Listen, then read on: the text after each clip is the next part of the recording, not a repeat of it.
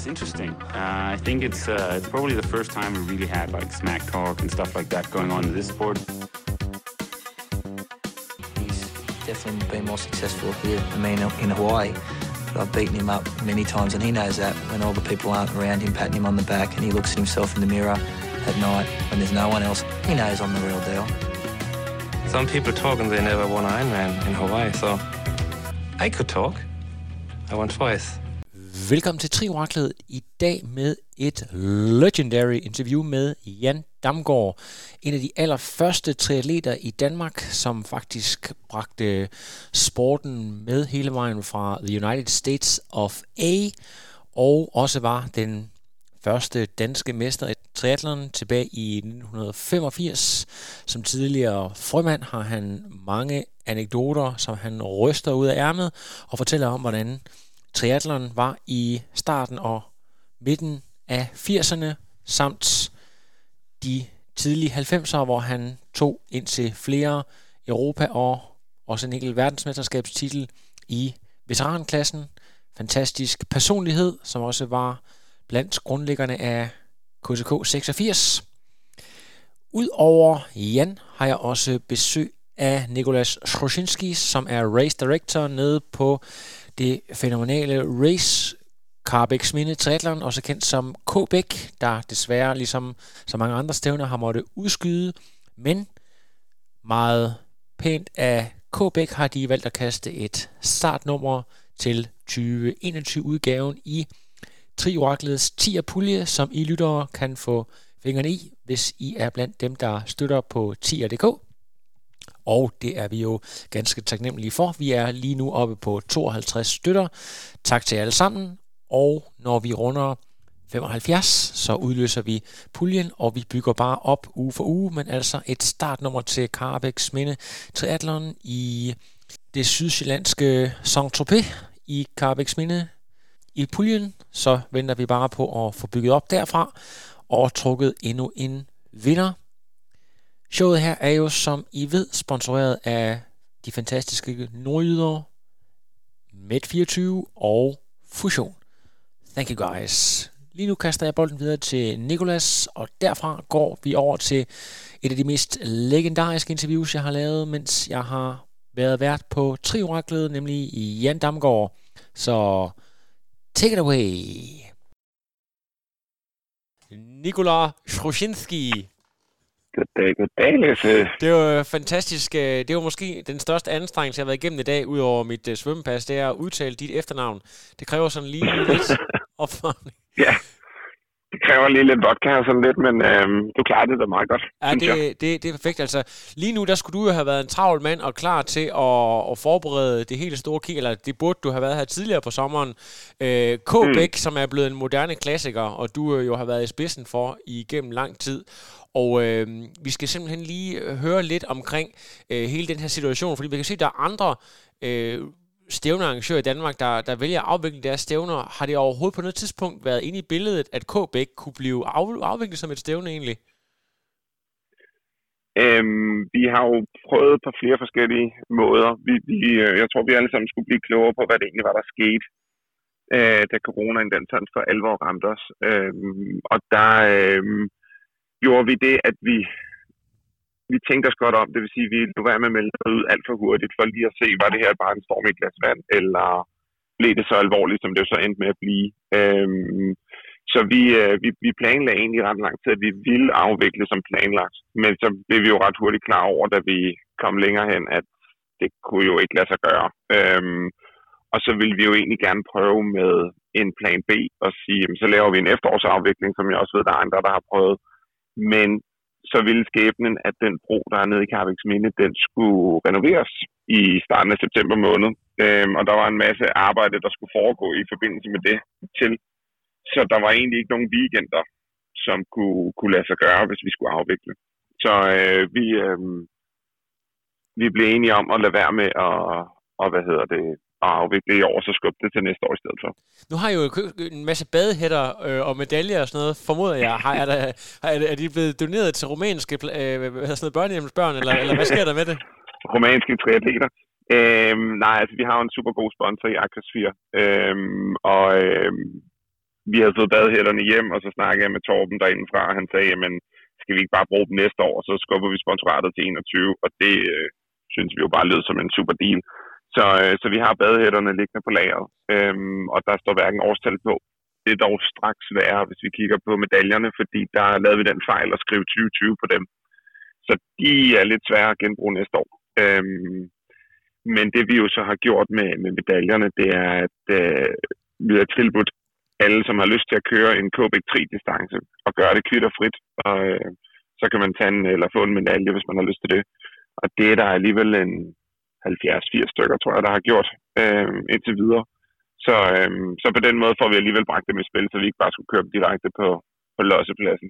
Ja, jamen det, er, det er et godt alternativ, og øh, jeg, da jeg første gang hørte om det her, øh, den her industri, som der faktisk er med at lave virtuelle mm. race og medaljer, jeg tænkte, jamen, det er der ikke nogen, der gør, men det er der faktisk rigtig mange, der gør, og det er bare, altså man skal bare lige lidt ned i motionsrækkerne, så er, det, så er der rigtig mange, der, der synes, den slags er attraktivt rent faktisk. Lige præcis, og jeg tror, jeg tror, det man skal huske på, det er, at der er et rigtig, rigtig stort segment, hvor det at få et eller andet bevis på, at man har kørt en distance, det er, øh, det er kæmpestort. Altså, jeg kan da også synes, de første gange, jeg fik en finisher-medalje, det var jo øh, mega stort. Øhm, og når man så har prøvet det nogle gange, og så tænker man, at ja, den der medalje, men den har alligevel en kæmpe betydning for rigtig, rigtig mange øhm, atleter, og der, altså, der er jo også nogen, hvor at man ved, det er det eneste stævne, de træner op til, øhm, og, og måske det var det stævne, de gerne ville nå at køre, øhm, så, så for dem betyder det jo rigtig meget for sådan en medalje. Øh, så, så derfor synes vi også, at det var synd at, at bare kassere dem, eller ja, øh, smide dem ud. Ikke? Ja, altså nu skal jeg lige huske korrekt. Var det femårs jubilæum, vi skulle have haft i år? Nej, det var det havde vi sidste år. Øhm, det, det var 6. gang, vi skulle afvikle. Ja. ja, det var 6. gang, vi skulle afvikle. Det er simpelthen 6. gang, og, og det er jo et af de her stævner, som er vokset, øh, jeg tror, du tidligere har brugt udtrykket et ølkassestævne. Øh, du, øh, du, du har på et tidspunkt været inde i praktik inde hos øh, Ironman-drengene, da du var færdig med at, at studere, og, og har øh, taget lidt ved lære, og så bygget det her stævne op. Prøv lige at, at fortælle lytterne ganske kort omkring det her stævne, fordi der, hvor vi er nu, det, det, er, vel, det er vel Danmarks måske største tri-stævn uden for København i virkeligheden?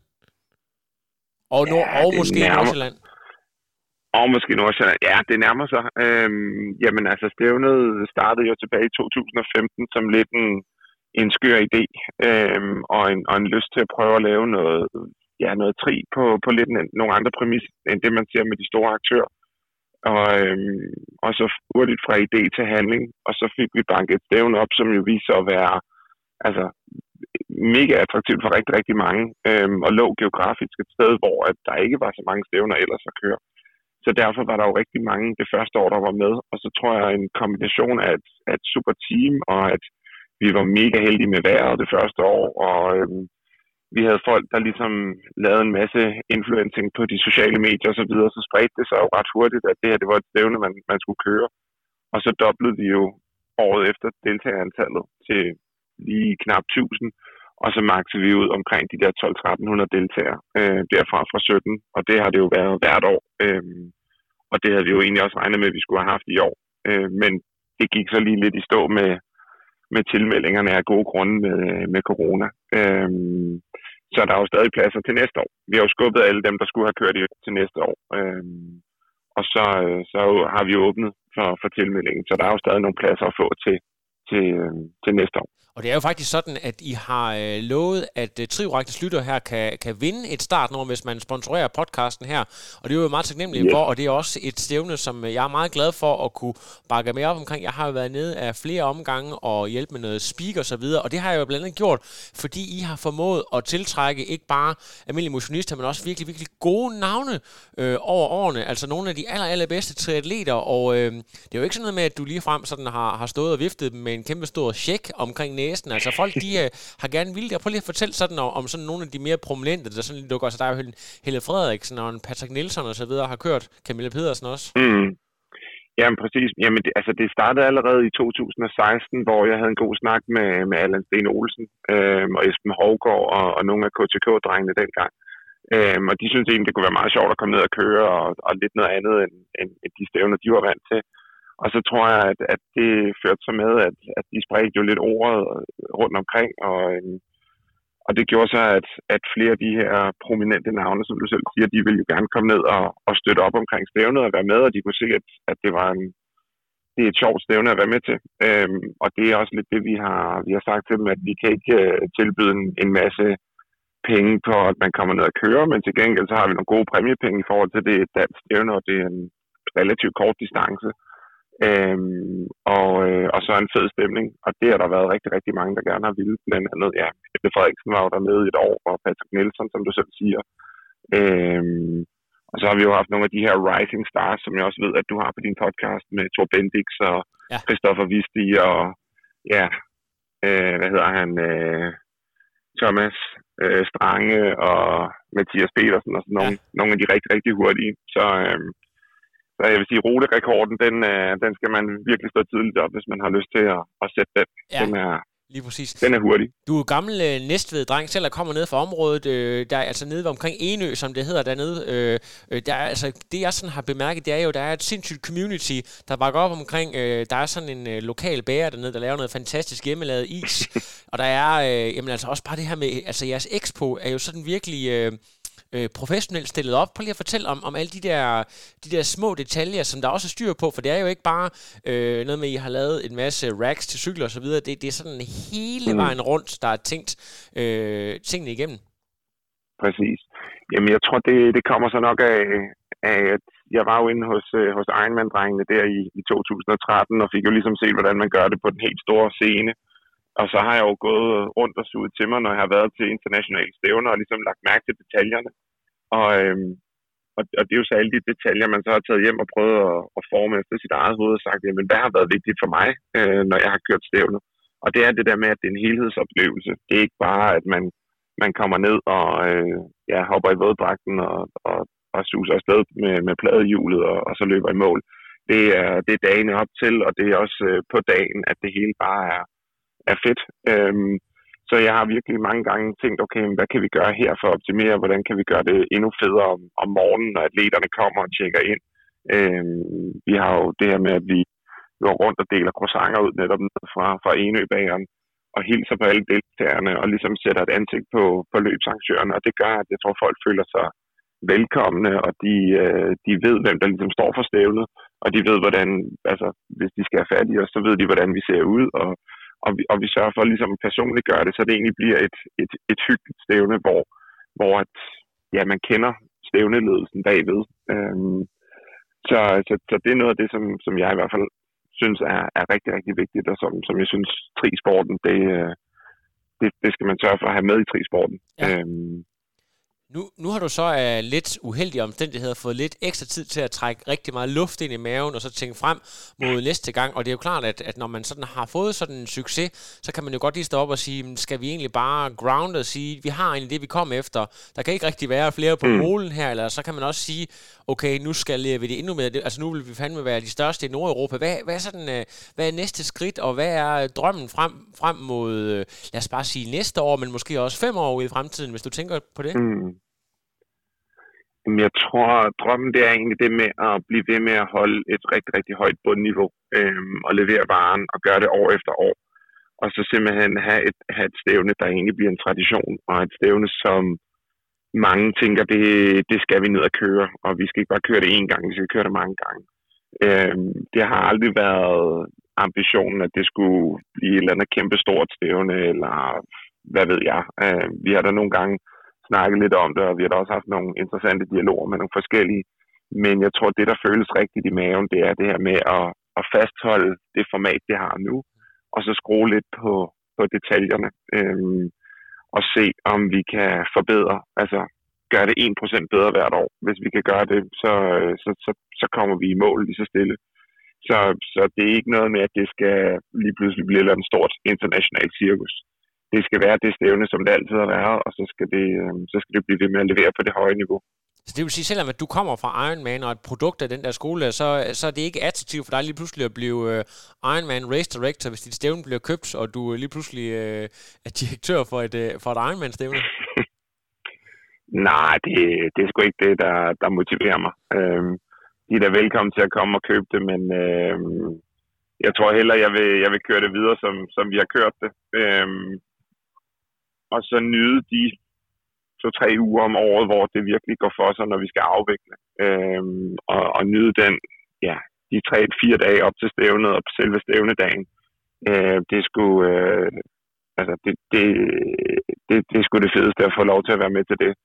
Så, øh, så, så behøves det ikke at vokse ud af hænderne på mig eller, eller noget andet.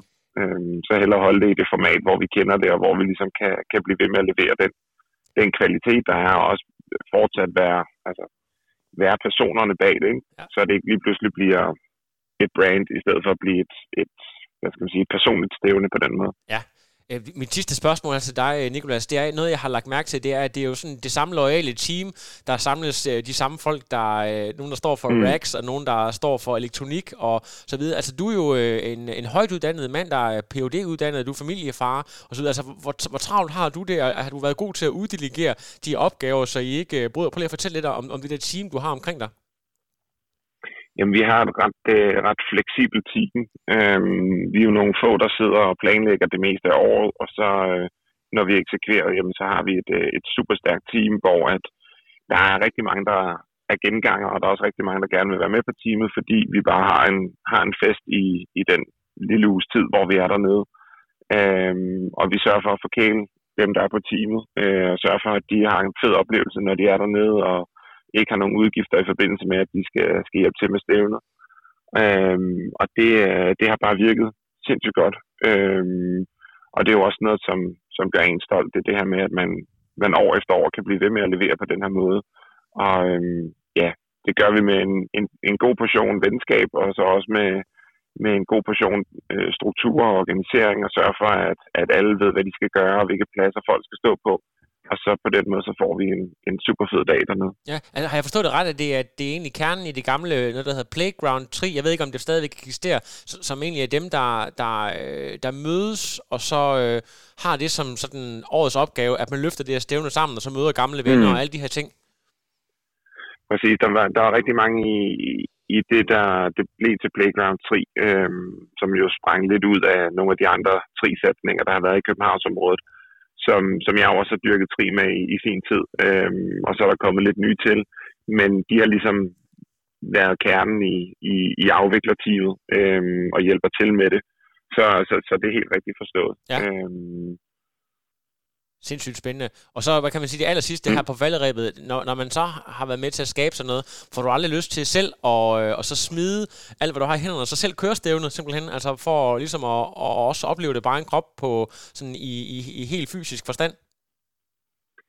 Jo, men det fik jeg også lov til i år, fordi her den 13. juni i år, hvor det jo egentlig skulle have været der, så tog vi jo ned nogle stykker, og så kørte vi jo bare stævnet selv. Så øhm, ja det var, hvad der kom ud af corona, det var, at jeg selv fik lov til at, at prøve at svømme og cykle og løbe hele ruten på én gang. Så det, øh, det, det har jeg prøvet nu, oh, okay. og det var, pænt, det, var, det var pænt hårdt. Ja, det var. Men jo, jeg gad, jeg, gad, jeg gad sgu godt at være med på dagen, hvor der er fester, der er speak, og øh, musikken spiller, og solen skinner osv. Det, øh, det, det kunne sgu være fedt. Det, det er fedt. Øh, jeg skal lige øh, høre, når du lige selvfølgelig har taletiden her. Øh, plugs, hvor kan mm. man følge med? Instagram, Facebook, hjemmeside? Facebook er det, Facebook er det primære. Vi er så old school, at øh, vi har lagt rigtig meget vægt på Facebook. Øh, bare søg efter Carbex Minde Triathlon. Og ellers så Instagram har vi også. Og så har vi en, øh, en hjemmeside, der hedder kbæk3 med ae.com. Øh, og det er vist der, vi gør skældene. Fantastisk. Tusind tak, øh, Nikolas, for ligesom at informere os, og husk, at alle lyttere derude, at uh, I kan faktisk vinde et uh, startnummer til det her fantastiske stævne med at gå ind og støtte Trioraklet, og ellers så bare følge med på KBX hjemmeside, så holder I, de er opdateret, og ja, det er, det er jo et af Danmarks største på sin distance, så det, det er bestemt et stævne, der er værd at gå med, især hvis det, ligesom de gange, jeg har været med, hvor vi har haft næsten 30 grader, så er det altså stort set saint stemning vi har dernede, så det er super fedt. Øh, liv og glade dage. Tusind tak, øh, Nikolas. Det var så lidt, Lasse. Det er godt. God aften. Hils omkring dig. Hils familien. Hej du. Hej. Det skal gøre. Vi ses. Hej.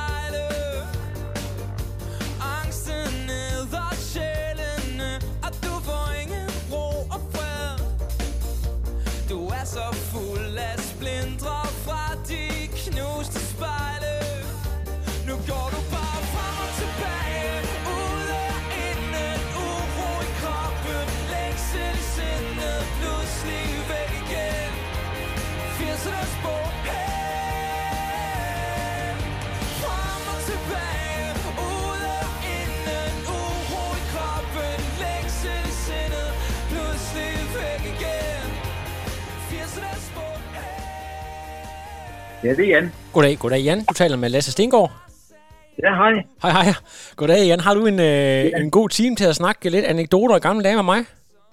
Jamen, det kan jeg sagtens. Jamen, det lyder bare fremragende, og jeg, jeg går ud fra, at vi befinder os i det nordlige København, eller hvor er det, du er lige nu? Ja, jeg bor i Hornbæk. I Hornbæk, ja. Og det kan næsten ikke ja. blive... Ah, det kan godt blive lidt mere nordligt, men det er i hvert fald deroppe af. Ja, det er det. Fremragende. Jamen, ved du hvad, det, det var jo egentlig forbi, jeg har jo egentlig kendt til dit navn et stykke tid, øh, når jeg har siddet og nørdet gamle triathlon-resultater, men øh, dukkede op på Facebook her for øh, ikke så lang tid siden, eller jeg tror, det var for et par dage siden, at du har 50 års jubilæum fra Frømandskorpset. Ja, det er rigtigt. Øh, fra jeg var elev, jeg blev uddannet og hvad det, så, så kunne jeg, jeg har jo set, der er jo, DR har jo lavet en fremragende dokumentar fra 1973, der netop hedder Helvedes ugen, og det er jo lige fra den her periode, men, men før vi lige går ind omkring alt det her med, med frømandskorpset, som for de fleste nok ja. har en vis mystik over sig, har, har du egentlig været sådan øh, fysisk aktiv? Jeg kan også se, at der er nogle resultater fra sådan noget som eremitageløbet i den her periode. Øh, altså, har du, har du løbet altid, eller hvad, hvad er sådan det, det, det første sportsaktiviteter, du, du har lavet egentlig? Jamen altså, lige hvis vi skal starte fra starten af, så, øh, så begyndte jeg at spille fodbold i Hørsholm, der boede jeg i Rungsted på det tidspunkt, da jeg var syv år. Og øh, flyttede så til Helsingør, øh, da jeg var 10 år, og så meldte jeg mig ind i Helsingør Idrætsforening, hvor jeg så spillede fodbold i cirka tre år.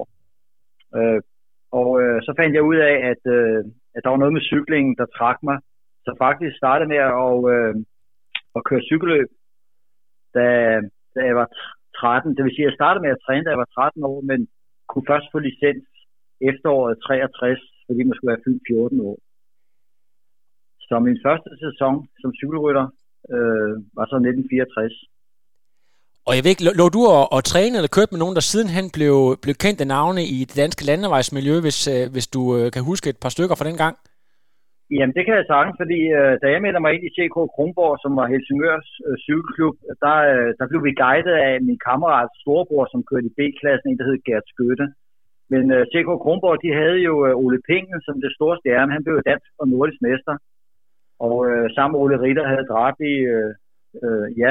Og Kronborg var i øvrigt også øh, i, på det tidspunkt i 63-64 den klub i Danmark, der havde flest A-ryttere. Jeg tror, de var oppe på 11 A-ryttere. Så det var en stor klub da jeg kom ind i den. Og altså i, øh, i forhold til at og, og sådan, uh, fortsætte karrieren, det her med, jeg ved ikke lige hvordan, altså man blev nok ikke professionel på samme måde, men, men var, det, var det noget, du, du var bid af, eller var det noget, du sådan drømte om, at for eksempel at blive professionel rytter allerede den her gang? Nej, jeg tror ikke lige frem professionel på det tidspunkt, fordi når man ikke er, er altså jeg var bit af cykelløb, fuldstændig bit, ikke? Altså gik i seng lørdag aften kl. 7, fordi dengang startede man, det tidligste jeg har startet, det var kl. 5 om morgenen inde i Glostrup, Øh, og det lå mellem kl. 5 og 6. Øh, der røg man derud af, så du kan godt forstå, at man skulle op kl. 2 om natten og, og spise, og så skulle man så øh, have nogen at køre med til København. Der var i øvrigt en gang, hvor, hvor, hvor jeg ikke fik kørelejlighed, fordi jeg skulle starte så tidligt. Øh, der cyklede jeg så hjemmefra, øh, jeg tror den var kvart over to, halv tre om natten med nefa fordi jeg skulle cykle ind omkring Farum, eller hvor det nu skulle starte. Men, øh, så det var, det var en helt andre, det var helt andre tider. Men men, men jeg var bitter cykelløb, og, øh, og kunne ikke øh, forestille mig andet, men, men så blev jeg jo lidt ældre efterhånden, og stadigvæk var glad for det, men så trak det der med frømand, det var noget, jeg hørte om, eller jægerkorpset, øh, og så, ja, så var jeg meget interesseret i det, så tænkte jeg, da jeg så blev værnepligt i 69, så øh, der var jeg sikker på, at jeg ville stoppe med at cykle, på grund af, at jeg ville hælde mig øh, det at blive frømand. Det var, jeg var jo ikke sikker på at blive det, men, men det var min store drøm. Øhm, du, du optræder også i det her eremitageløb, og nu har jeg hørt nogle andre interviews med, med Sali Henrik Jørgensen, der fortæller om, at, at altså på det her tidspunkt, hvis man nu var motionsløber og sådan noget, så blev man jo nærmest betragtet som en galning, fordi at folk de kunne ikke forestille sig, at man løb, medmindre man havde en bold foran sig. Og det er også noget det, du oplevede, når du, når du stillede op den her gang og, og, og til, til, til de her tidligste motionsløb i starten af 70'erne. Jamen helt sikkert, fordi øh, de eneste, jeg husker løb om vinteren sådan på gader og stræder, det var jo cykelrytter og så øh, roer og, og bokser. Og folk råbte jo efter en, øh, løb, de, øh, løb, de, de løb den anden vej, eller er der nogen efter dig? Sådan noget. Det, var, det, var, det var ret specielt. Øh, og man havde jo ikke sådan rigtig løbetøj. Man havde de der tunge træningsdragter, øh, du sikkert har set. Øh, så der var ikke sådan noget fitness over det overhovedet. Men, øh, men jeg var faktisk med i det allerførste imitationløb i 1968, hvor, øh, og, og var så 13 gange i træk, indtil mit arbejde, øh, eller jeg kunne ikke komme øh, løb det 14. løb, fordi jeg skulle ud og sejle. Jeg har haft et arbejde, hvor jeg blandt andet var på sådan en havforskningstogter. Øh, det var så et år, øh, fordi jeg havde, nogle, jeg havde nogle venner i Helsingør Idrætsforening, som jeg var medlem af, og vi satte sådan en stor ære i at konkurrere mod hinanden, og, og skulle løbe så mange imitageløb øh, og jeg, øh, i træk, og der er nogle af mine venner, der lige har passeret 50 gange på, men jeg må så afbryde det i, ja, hvad blev det? Det var midt i, i 80'erne eller sådan noget. Men så, løber, ja. du, løber du det stadigvæk i, i dag, eller er du kommet tilbage på track, eller, eller var det, var det øh, den, den, dengang det blev afbrudt, den der streak, du havde? Ja, så var jeg lige med på år mere, men, øh, men så begyndte det der med, øh, med frømandskorpset.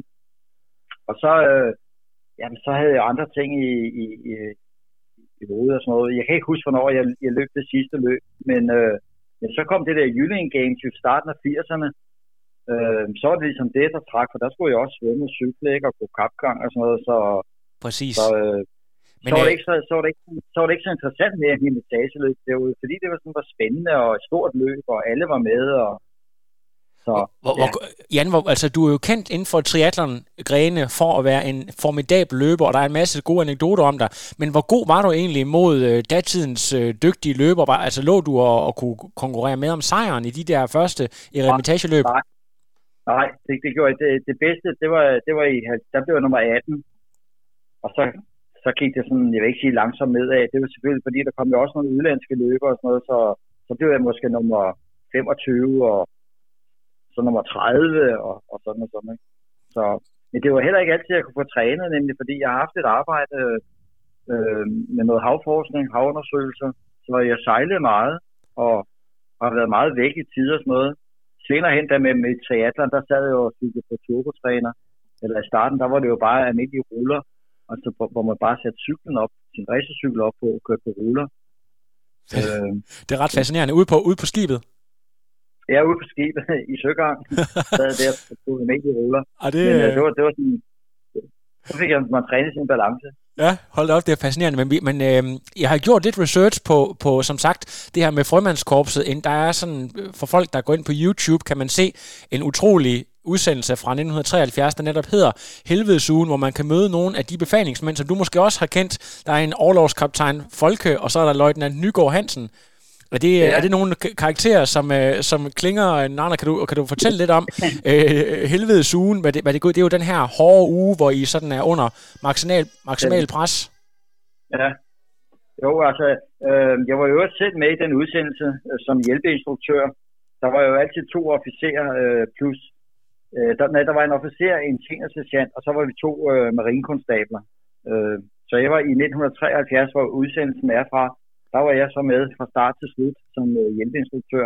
Så det kan være, at det var dig, Jan, der hældte øh, de andres ting ud på gulvet og sagde, nu, må, nu skal du lige hjælpe ja. med at rydde op? Nej, det var, det var så ikke meget, øh, men øh, jeg var til stede, øh, men det var mig, der, der vist nok drak en, en, en, en halv liter sød, sød med. Det, det, er, det er rigtig sjovt. Det er, hvad det, det er jo, man skal, man skal gå ud fra, at folk de, øh, jo vil have alt det næring, de overhovedet kan få, og så øh, tager du den her mælk, og så, så bunder du den lige foran vedkommende. Ja, men altså, Øh, jeg synes jo ikke, jeg, jeg synes jo ikke sammen med min kollega, at den udsendelse var særlig. Øh, jeg ved ikke, om du kender ham der Martinsen, der stod for de udsendelser. Han lavede flere øh, forskellige... Me- meget berømte dokumentarist, ja, det er rigtigt. Ja, men, men han, ja, altså, når man tænker på, hvordan man laver udsendelser i dag, hvor man kommer virkelig til bunds i, i, i altså, i selve udsendelsen, hvad det går ud på, så, så var det jo en dårlig udsendelse, fordi forkert klippet sammen og så videre, så videre. Det, det, det er jo noget, man selv ved, når man har, har været med i det, ikke? Men, øh, men sådan var det. Det var jo måske folk var ved at få kaffen galt i halsen dengang, jo. Miki for hævlet, tag der nu så, eller hvad, hvad der blev sagt. Altså det, det er jo, altså det, det er sådan noget, der, der sådan grænser lidt op til en form for, for, kan man sige, ydmygelse og mobning, i hvert fald i forhold til den måde, det, det er klippet sammen på, og jeg er godt klar over, at det har haft et formål. Men, men altså noget af det, som, øhm, som jeg synes er mest spektakulært, det er jo øh, blandt andet den her, man har den her bjælke, det kender man nok også fra de amerikanske korps, at man skal hjælpe hinanden ja. med at flytte sådan en meget tung bjælke. Kan du ikke lige prøve at, at fortælle om nogle af de mest spektakulære øvelser, du kan huske, I lavede? Jo, nu, øh, altså, øh, den hedder Maren. Det er en gammel egetræsbjælke, der vejer 365 kilo, tror jeg nok, men, men så har de jo gjort det, de lægger den i vand et stykke tid, før, før, før vi kommer til Kongsø, den der helvedesuge, hvor vi stifter bekendtskab med den første gang. Så den er jo ekstra tung. Og, øh, og nu er vi så, øh, ja, vi var så ni i helvedesugen, så, så jo flere mand man er, jo, jo nemmere er det. Men man svømmer jo også med den. Det er ikke sådan bare med at transportere den over land. Men, men det er jo klart, det er jo en måde at, at presse folk på, ikke? Og få dem til at samarbejde, fordi ja, det, det, er, det er svært at ligesom forklare, hvad, men det går jo ud på at samarbejde, og så selvfølgelig have nogle kræfter de her befalingsmænd, altså sådan en som ham her, Løjtnant Nygaard Hansen, jeg ved ikke, om han hedder Ejgil, eller, eller hvad han hedder til fornavn, øh, øh, er det, øh, kan du prøve at sådan beskrive for lytterne, hvad, hvad de er for en type? Det, det, det virker som sådan en, en meget fattet karakter, og man har sådan en meget øh, lun, ironisk tone, øh, hvis du kan prøve at beskrive det. Det er egentlig meget fascinerende.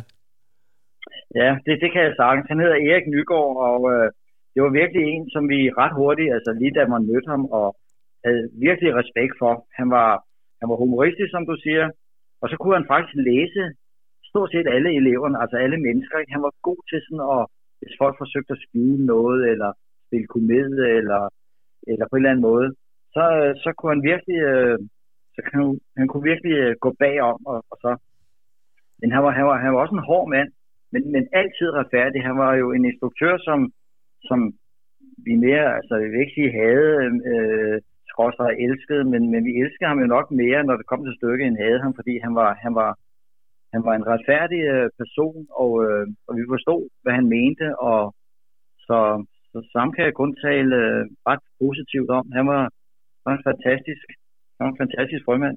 Han var jo han var jo med på det aller, aller første hold 1957 som instruktør, hvor han selv var med som elev. Det lyder underligt, men øh, de skulle bygge hele det der frømandskorps op jo, og det kan man også gå ind og læse om i, i nogle bøger, der er udkommet, øh, hvordan det foregik. Men, men øh, det er voldsomt. Han var, som sagt, ja, han, han, var, han var med fra start. Voldsomt fascinerende. Er der sådan en, en episode eller noget, du husker særligt? Det er jo ved at være nogle år siden efterhånden, men øh, jeg går ud fra, at det er nogle oplevelser, man aldrig glemmer, øh, ligegyldigt hvor gammel man bliver. Ja, altså, jo, jo der er selvfølgelig nogle oplevelser. Nu, nu var jeg der, jeg var der faktisk kun i fire år, fordi det er så en anden historie. Det var, at jeg fik chancen for at komme ud og få sådan et ønskejob ude i det private eller ude i det civile liv. Ikke? Men, øh, men, men de fire år, de står for mig som om, at, at jeg har været der i 40 år. Så mange historier kan jeg nærmest ikke, fordi der var jo fart på hver eneste dag, og, og, og hvad man kom ud for sådan noget. Og for helvedesugen husker jeg faktisk kun den første dag. Øh, det vil sige, der, der, der startede vi jo i, øh, i rekrutskolen op på Auderød, og så havde vi jo fire gummi. Jeg kan huske, vi tror, vi var 16, da vi startede om mandagen. Og så går man med, med gummibåden på hovedet, fire mand, og så har man så en instruktør gående ved siden af. Så gik man ned til, til Arsø, par over der, og gik så til over mod Roskilde Fjord, par over den, og kom til jeres pris. Og så øh, gik vi ned igennem det område der, og så kom vi frem til Isefjorden, og så parkerede vi så over mod Kongsø, og det foregik jo, at man sad fire mand og parkerede, og så sad der en instruktør med en anden med en pagaj og styrede. Så jeg husker sent om aftenen, der, der kom vi så frem til, til så Kongsø i det fjerne, og vi nærmede os, at de havde tændt lys øh, for. Vi styrede efter, kan jeg huske. Og så meget, meget tæt på, på stranden, så løftede vandet så nærmest, så havde de lagt springstof ud. Og vi var ved at ryge ud. Og lige da vi ligesom satte foden på, på, på stranden der i Kongsø, så fik tonen en helt anden lyd, end vi havde været vant til. Den havde godt nok været hård hele vejen, men her, der ændrede tonen, så vi og der stod nogle frømænd, vi aldrig har mødt før, og de råbte, og de skreg, og de, de, de, de fik os op i, i, i kolonihaven, eller kolonihaven, siger, kolonihuset, det var en gammel koloni, der lå, den er så revet ned nu, hvor vi så boede, der var hverken øh, vand eller koldt vand udenfor, og halmedræsser, var ved at sige. Øh, og så husker jeg ikke så meget mere, at, øh, at vi var død hammerne trætte, og blev så lagt til seng, i seng ved 11-12 tiden om natten, og, øh, og blev så vækket en time eller to efter. Og så husker jeg ikke, en til ikke ret meget andet, vi var våde, og vi var kolde, og fik ikke ret meget at spise, og så, så det var, ja, det var, det var, det var en speciel uge. Og, uge. øh, ja, det var en barskud, og sådan en, øh, at det var frem til lørdag jo. Det var ikke sådan med, med fredag eftermiddag, ligesom i dag. Det var lørdag, sidst på eftermiddagen, at, at vi så ligesom Jeg har faktisk, øh, jeg, jeg har faktisk læst noget af det her litteratur, der er lavet om det. Der, der, nogle af de her instruktører, eller folk, der har været inde i korps i mange år, der siger, at når man som frømand har prøvet at fryse, og fryse så meget, som man har gjort, så vil man aldrig nogensinde fryse igen. Er det, er det noget, du kan skrive under på, at, øh, at du, du også har sådan et, fået et særligt forhold til kulde efter dit ophold i frømandskorpset? Jamen, det er ikke engang løgn, fordi øh, nu har jeg jo så senere hen arbejdet som dykker øh, og teknisk assistent inden for, inden for Danmarks Miljøundersøgelse og sådan noget. Og jeg blev, der blev altid grinet af mig, fordi jeg skulle have ekstra meget tøj ind under størdragten, og når jeg ville pakke sammen, så troede de, at jeg havde opsagt min indbrugsforsikring, så meget tøj slet jeg med. Det er lidt, lidt overdrevet, men øh, jo, jeg, jeg blev aldrig vinterbader. Jeg, øh, det, det, det gør jeg sgu ikke. Øh, jeg, har, jeg har jo også siddet på cyklen som ung, jo ikke? Der har jeg også siddet om vinteren oppe i Frederiksværk på vej hjem i modvind i, i, i 1964-65 udstyr øh, og frosset, som, så det tog næsten en time at tage tøjet af, når man kom hjem til sin mor. Ikke? Så, så jeg har frosset hele mit liv. Og det er så forrygende. Hvad tror du egentlig, at der var sådan en særlige egenskaber, der gjorde, at du kom igennem? Fordi jeg ved godt, at øh, man kan være fysisk stærk, og du har trænet meget og så videre, men jeg har en forestilling om, at det lige så meget er noget mentalt, der gør, at det der måske evnen til at, at lukke af, og så bare udføre opgaven. Hvad, hvad tror du egentlig, der, der gjorde, at du kom igennem den der helvedes uge? Jeg tror, der er måske to ting. Det er selvfølgelig, at, at du Øh, har en vilje, som, som der kan man ikke rigtig forklare, hvorfor folk har en, en stærkere vilje end andre. Jeg havde en enorm vilje. Jeg ville det. Øh, det, var, det var, jeg havde heller ikke noget at, øh, at falde tilbage på.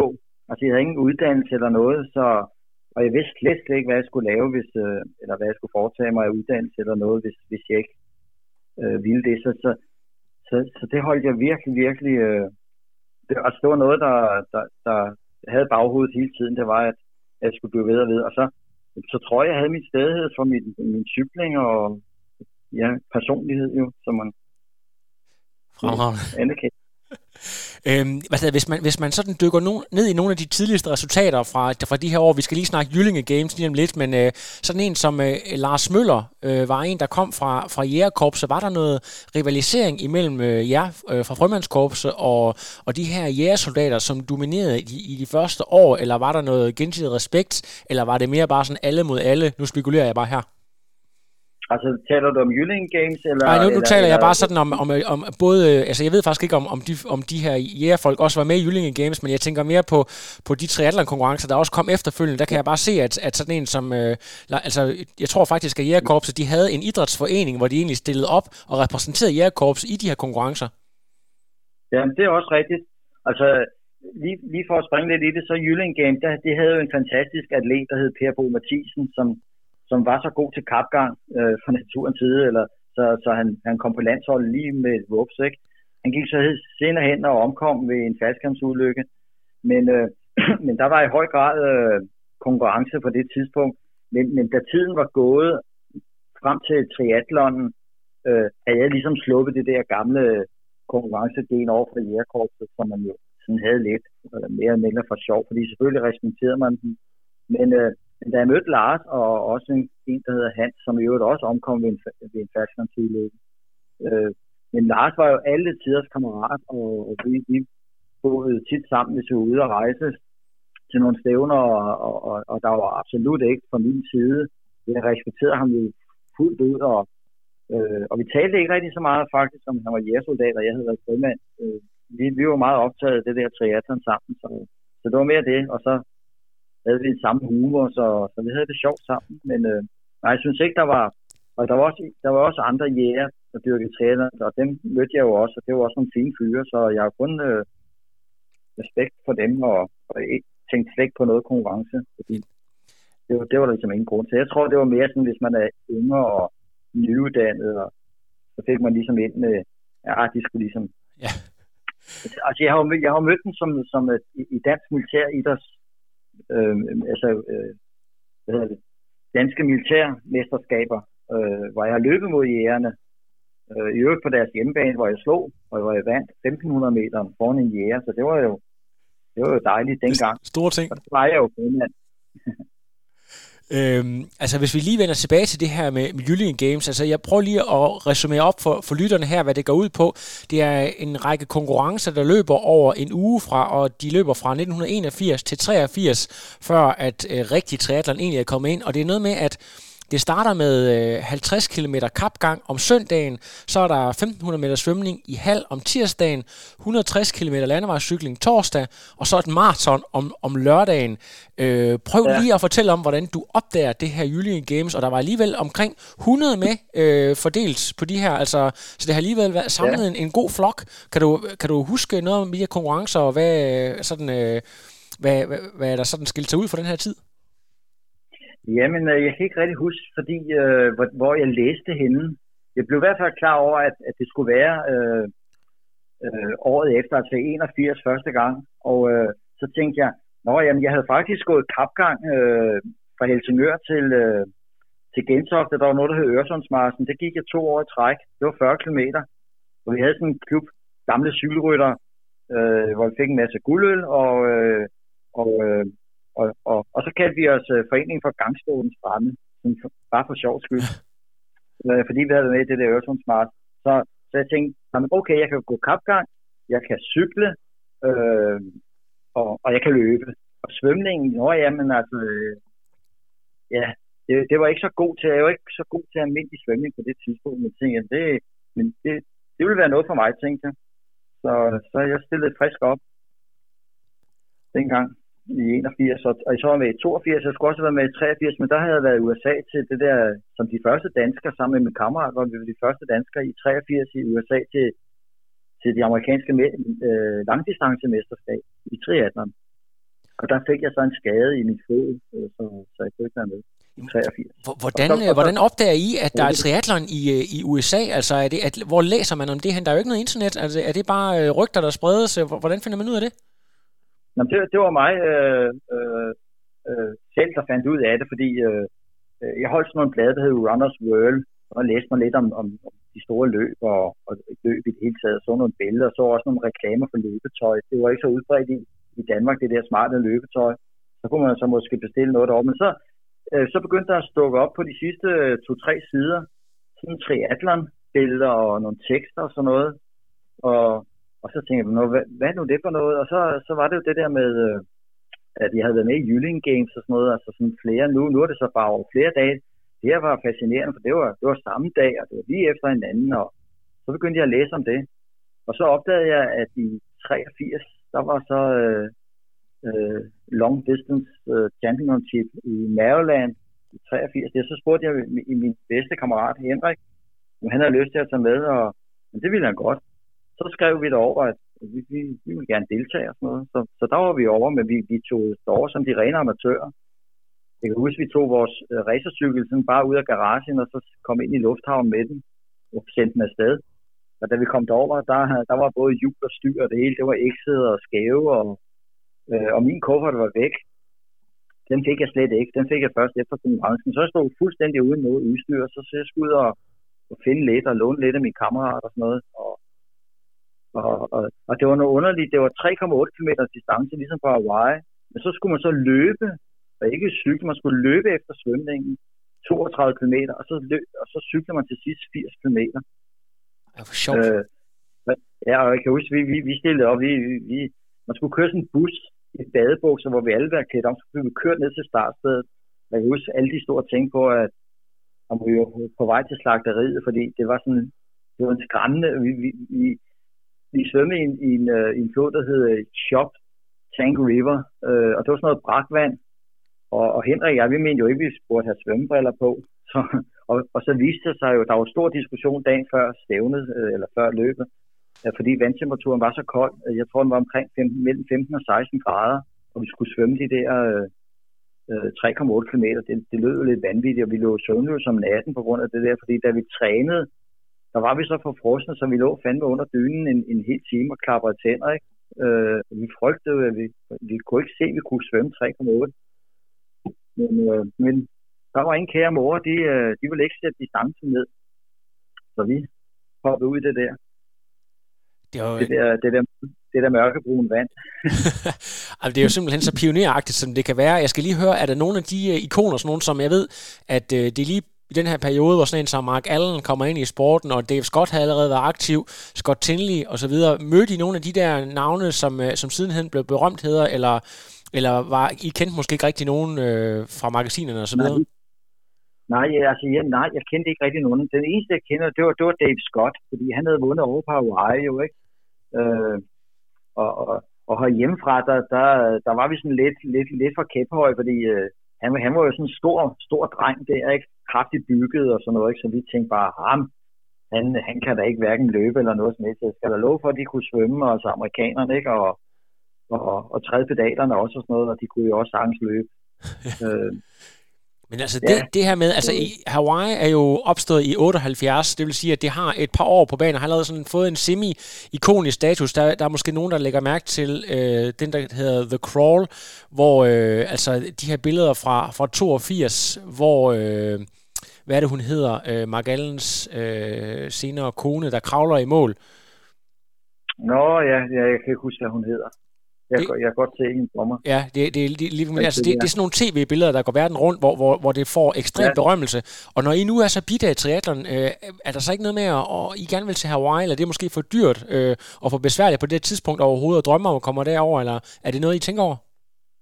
Nej, nej, det, det, det var det faktisk ikke. Det var faktisk sådan, at, at, at da vi tog hjem, ikke, så tænkte vi, at det var da en fantastisk oplevelse, men for helvede var vi nogle amatører ikke, i, i forhold til, til amerikanerne på det tidspunkt. Og så tænkte vi, det der, det kommer aldrig, det kommer aldrig nogensinde til Danmark, fordi det, jeg kunne slet ikke forestille mig, altså nu svømmede vi det der kolde vand, og vandet er jo lige så koldt herhjemme, og man tænkte, det der med, at, at i det her tilfælde derovre, der skulle man sådan, øh, der skulle man dagen før øh, ned med sin cykel i skiftezone, den blev ligesom låst af og sådan noget, så tænkte jeg, hvordan, hvordan kommer sådan noget til at foregå i Danmark? Jeg, jeg, jeg kunne ikke, der var ingen af os, der kunne forestille sig, at det kom til Danmark. Det er 83, da vi kom hjem derovre fra, men, men så kom det alligevel. Det gjorde det. Der, Ja. Hun havde jo ja. uh, Julie Moss, hende som jeg ikke kunne huske med, med The Crawl der. Uh, meget, meget uh, episk øjeblik, men, men uh, du, du, du, tal, du taler jo om, at uh, vi skal også huske, at der er jo ikke våddragter sådan ting, men det kommer jo efterfølgende, men i 1985, der kommer der alligevel de første rigtige danske mesterskaber. Det er kun på kort distance, men der går du hen og vinder, og du har, jeg ved ikke om du er 35 eller 36, så alligevel lidt op i årene i forhold til sådan hvad man i dag tænker på en typisk eliteaktiv, og, og vinder det her. Har du nogle øh, særlige erindringer fra det her mesterskab? Ja, øh, det, det har jeg i høj grad, fordi for det første så vågner man op, og det regnede, og det regnede, og det regnede. Og det var ikke bare sådan regn, det var styrtregn, og det, og det der styrtregn, det kunne blive ved.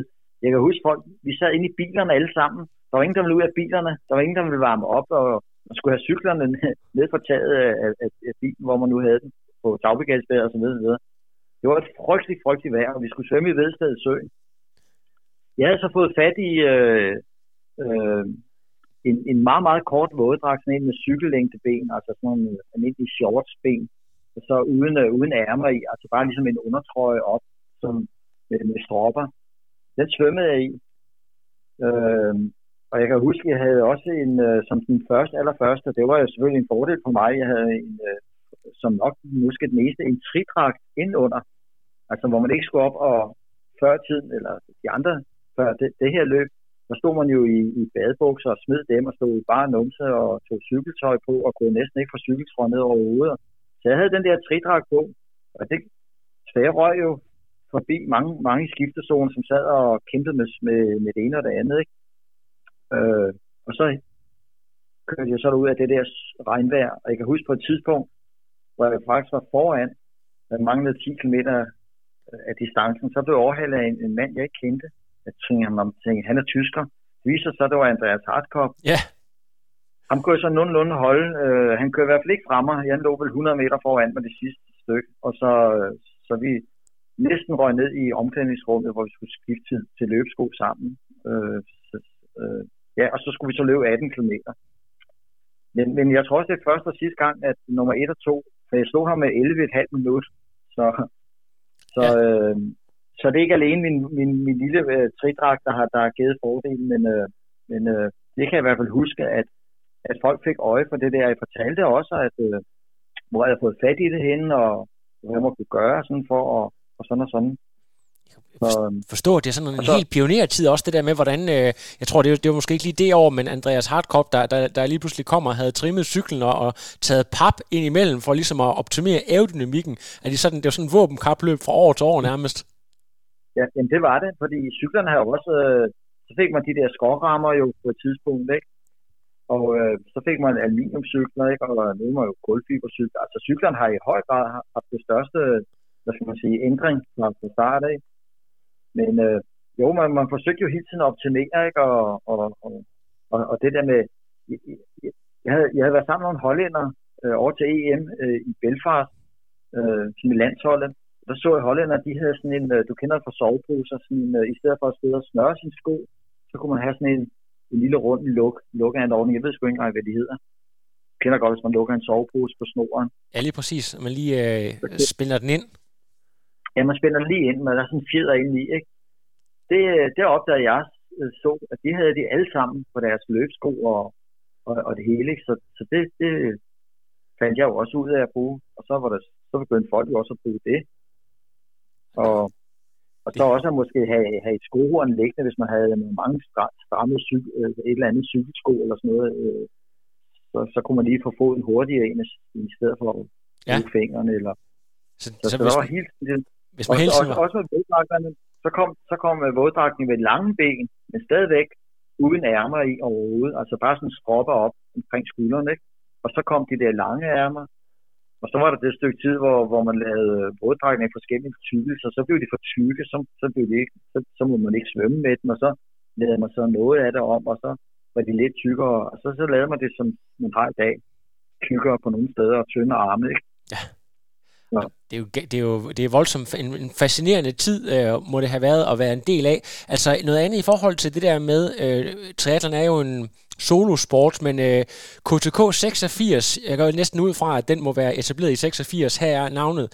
Så du, du har været med, ja. med fra start af. Altså, kan du lige prøve at fortælle om, hvad, hvad KTK var for en klub på det tidspunkt, og om I egentlig trænede sammen, eller om det mere var sådan en, en forening, hvor man mødtes øh, hinanden en gang imellem. Hvordan var begyndelsen her for, for KTK?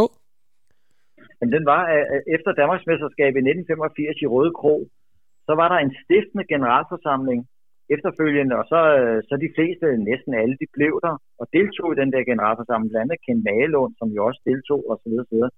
Og i det, jeg ligesom havde mødt Andreas, øh, øh, som, som jo som tutorer, og, og vi sad næsten ved siden af hinanden og tæt på hinanden. Og Gabriel Kløssel var derovre, og også derovre, han var jo også med i 85. Jeg tror, han udgik af en eller anden grund. Jeg tror, han frøs for meget, eller hvad. Øh, så blev der sagt under den generalforsamling, at øh, nu stifter man den der triathlonforbund, og så skulle det også være lige for inden, ligesom inden for atletikforbundet, at, øh, at man kunne stille op for et, et, en, en klub selvfølgelig for at være med i, i de der stævner.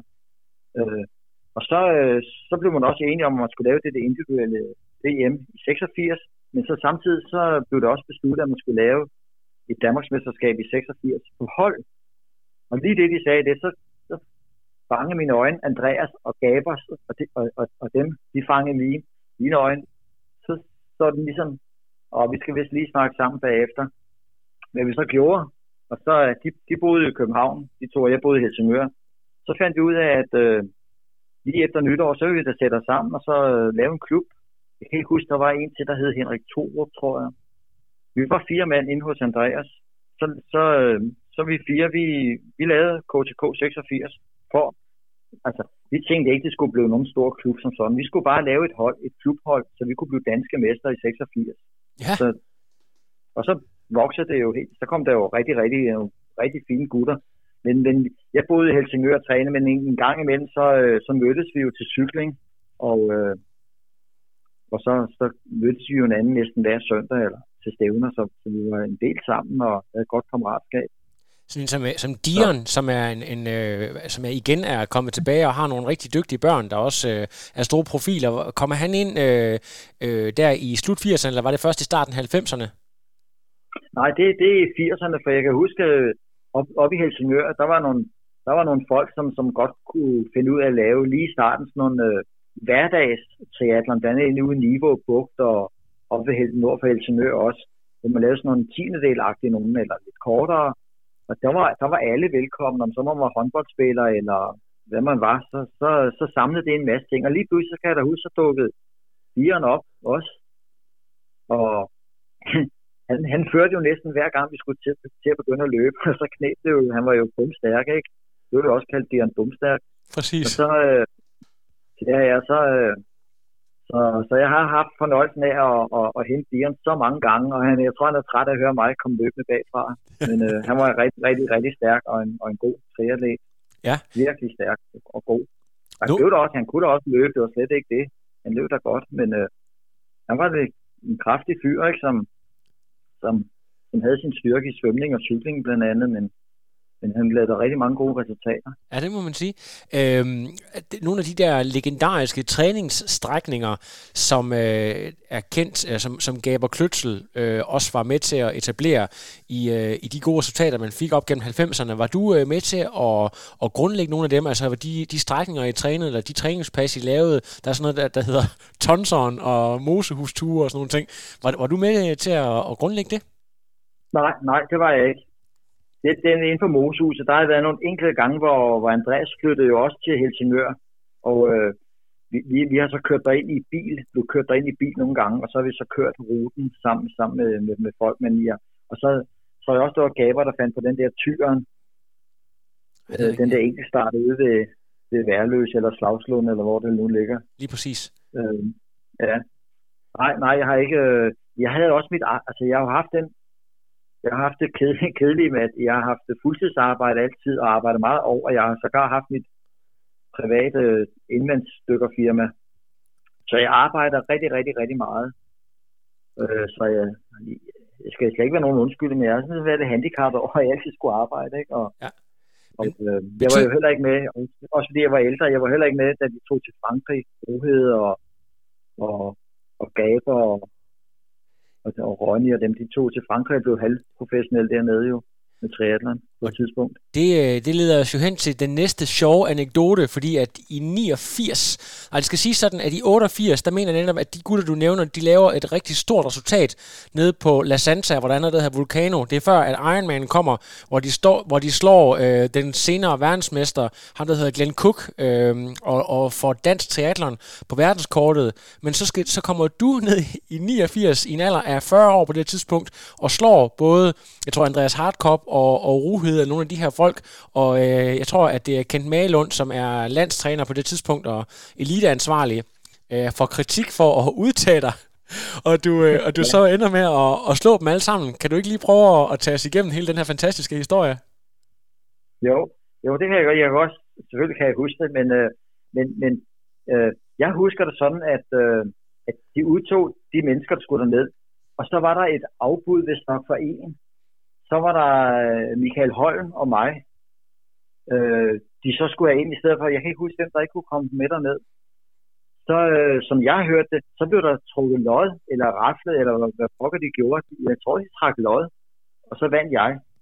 Altså, så blev det mit, mit navn, der blev trukket, fordi de synes jo åbenbart, at måske vi var lige gode, eller hvad ved jeg, men øh, og det var et held for mig, fordi jeg tænkte, ah, jeg tager ikke derned, hvis jeg selv kan betale, eller jeg havde været dernede på år i træk, og så videre, så videre. Så så, øh, så det var jo heldigt.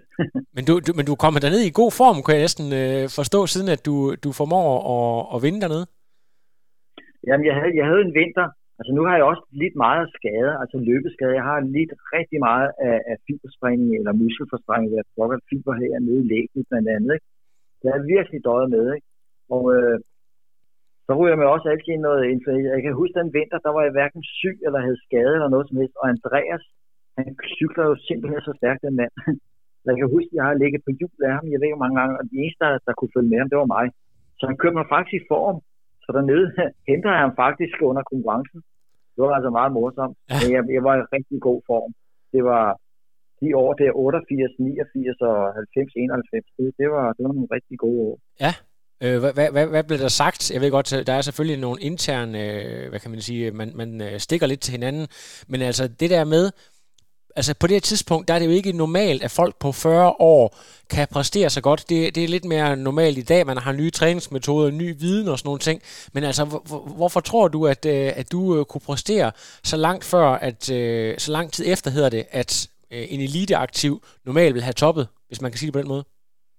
Ja, jeg tror, at, øh, at det kan godt være, at det, det, det, det, det så underligt ud på, på, på den måde, men, men, men senere hen har man jo set, at, øh, at cykelrytter og andre, øh, som er 40 år for eksempel, kan, kan præstere virkelig meget. Så, så hvis du har den ret, de rette kategorier eller, eller træning og sådan noget, så, så, så kan man jo blive ved længere, fordi i helt gamle dage, der stoppede man nok, inden man fyldte 30 og syntes, nu er man en gammel.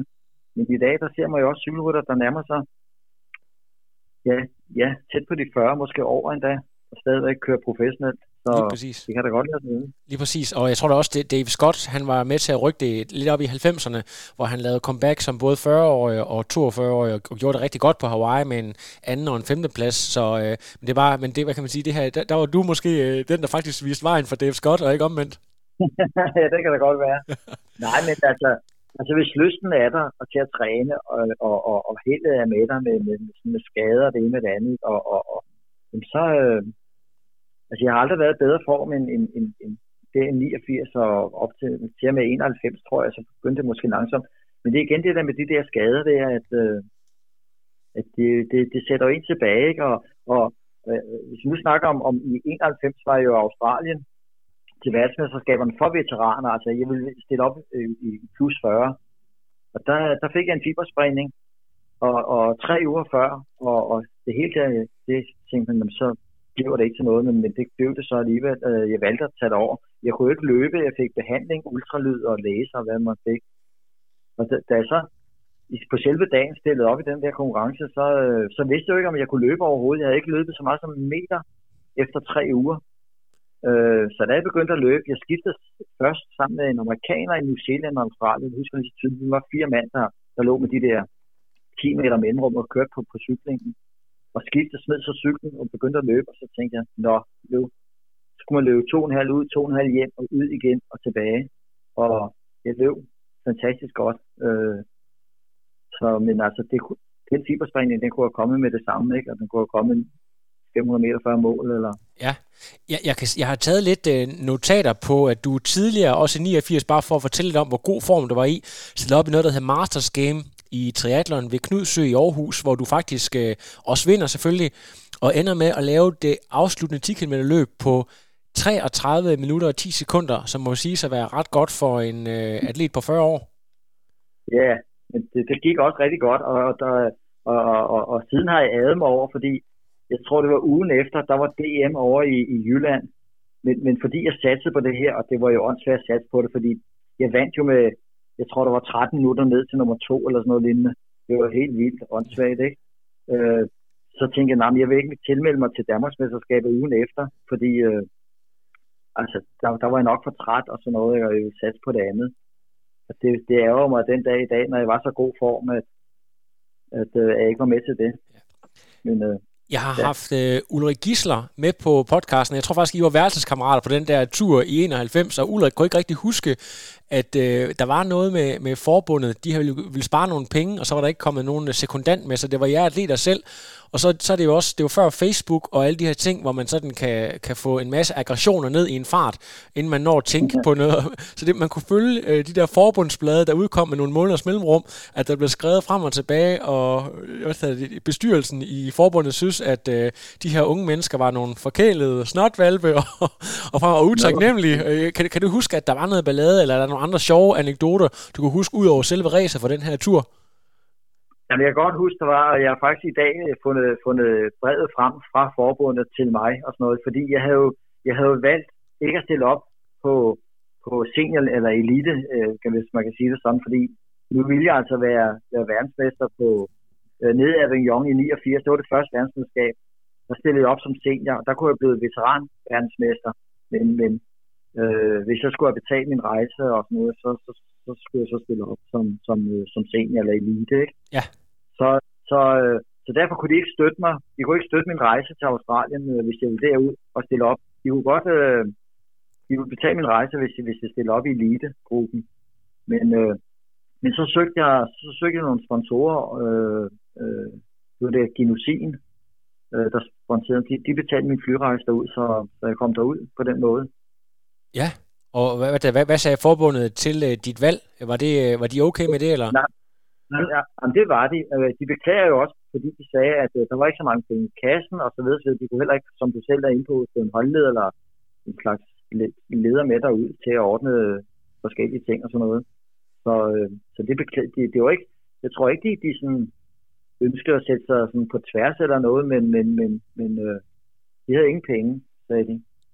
Så så må man jo selv. Ja, ja præcis. Øh, bare, bare sådan lige af ren interesse, øh, det er jo kort distance, som du er rigtig, rigtig god på. Vi talte også tidligere om Hawaii, øh, Ironman øh, og alle de her muligheder. Øh, måske har du ikke tid til at træne til en fuld distance øh, kvæg dit, øh, dit erhverv, men, øh, men altså det der med, når du kan vinde et mesterskab så relativt suveræn, så kan man jo hurtigt tænke, at øh, med de rigtige omstændigheder, hvis du fik lidt mere hul i din kalender, så vil du også kunne blive øh, verdensmester på Hawaii som, øh, som amatør, i hvert fald eller måske endda overall.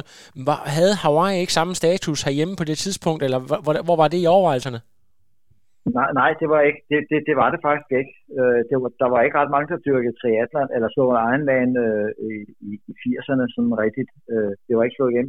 Og jeg altid, jeg, jeg har heller aldrig rigtig haft lyst til det, fordi en ting, som du selv er inde på, jeg fik aldrig rigtig, jeg kunne ikke træne særlig meget, sådan, øh, så langt og så videre, så videre. Ikke?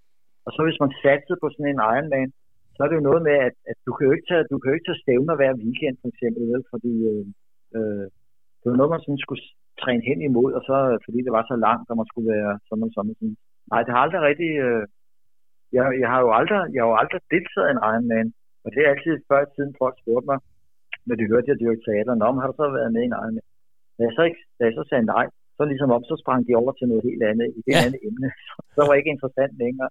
Ja, men øh, I har løbet, eller man, men det er det samme, hvis du siger, at du, du løber sådan noget. Når har du løbet mitageløb, siger folk. Og, og, og, så har man en tid derinde, men, men de ved ikke, hvad, hvad det vil sige at løbe en 10'er, eller en 5'er, eller en 1500. Altså, det, det, det, det, det, det ved folk ikke rigtig sådan, hvad, Altså, det ved du også godt, den der motionsbølge, nu skulle alle løbe maraton, ikke? Ja, præcis. Altså, jeg vil da hellere, jeg vil da hellere sige, at jeg løber, kan løbe 10 øh, km under, hvis jeg bare 40 minutter eller sådan noget. Det, det er da en større præstation, end at nærmest gå igennem et maraton, ikke? Jeg er helt enig med dig. Apropos det der med at løbe, Øh, Jan, der er øh, rigtig mange anekdoter, der knytter sig til dig. Det kan være, at vi skal lave en, en helt ny udsendelse bare med Jan Damgaard anekdoter. Men en af de bedste, jeg har hørt, skulle være fra, hvor du helt tilfældigt en dag kommer forbi nogen, der ser ud som om, de er på vej ud at løbe, som så viser sig at være nogle ultraløbere, der skal løbe 100 km fra måske København til, til Nordsjælland, et eller andet sted hvor du bestemmer dig for, og du kan da godt løbe med på noget af vejen, og tror, du ender med at løbe, ender du med at løbe 70 km eller sådan noget, bare sådan øh, ud i det blå. Nej, Nej, Nej, nej, det, det, jeg, det, det, det, det, det, det, det, kan jeg, det kan jeg ikke huske. Jeg har selv løbet 100 km en gang. okay. har stillet op et 100 km løb i øh, uh, 73. Okay. Hvor vi startede kl. 10 om aftenen inde på Østerbro Stadion. Og løb op omkring Helsingør og, og, og så ind over land hjem, ikke? Ja. Nej, ja, nej, nej jeg kan ikke, jeg kan ikke øh, genkende det andet der. Jeg har mødt nogen, som skulle løbe 100 meter, så Jamen, det, jeg tror bare, at anekdoten var sådan noget med, at det var ikke specielt planlagt. Det var bare noget, du sådan, du ved, at du besluttede dig for at gøre det, og så, øh, og så gjorde du det efterfølgende. Men det, jeg ved ikke, om det, om det er en historie, der bare blev lidt bedre over tid, måske.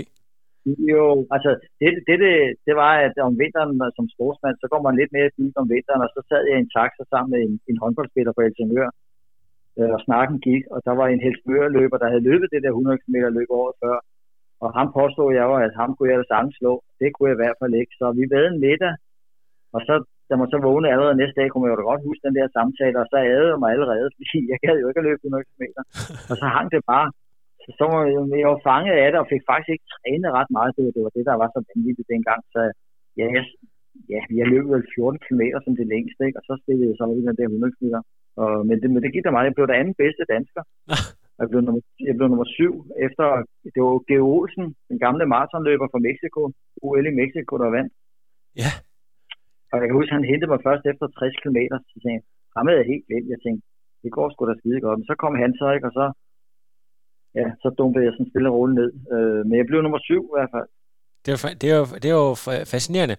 Så er, så er der noget, jeg, jeg er simpelthen ikke sikker på, at det er øh, dig, det her handler om. Men det, jeg har hørt, øh, du kender godt Jürgen Sæk, ham har du måske også øh, konkurreret mod. Ja, jo, øh, det har jeg. Fantastisk øh, tysk atlet, som øh, er en legende i sin egen ret.